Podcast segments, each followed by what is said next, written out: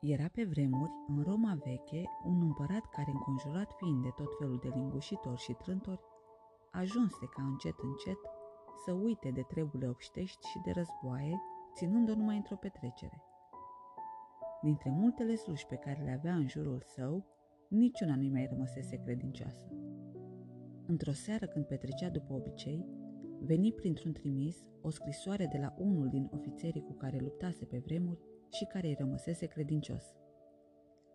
Acest ofițer era într-o garnizoană departe de oraș și numai în cazuri grave îi scria împăratului. Trimisul, după ce îi înmână scrisoarea, îl rugă pe împărat să o citească fără întârziere, spunându-i că sunt probleme urgente pentru împărăție. Dar cum petrecerea era în toi, împăratul nu se sinchisi de acel răvaș, spunând că nu amestecă treburile împărăției cu petrecerea. Voi vedea mâine ce conține scrisoarea atunci când vom rezolva treburile împărăției, spuse regele.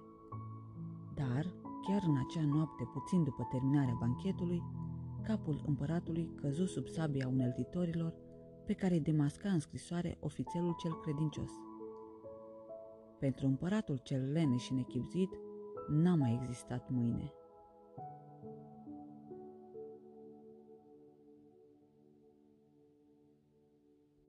În toate zilele vieții noastre, primim scrisori de înștiințare despre cursele de moarte ce ne urmăresc.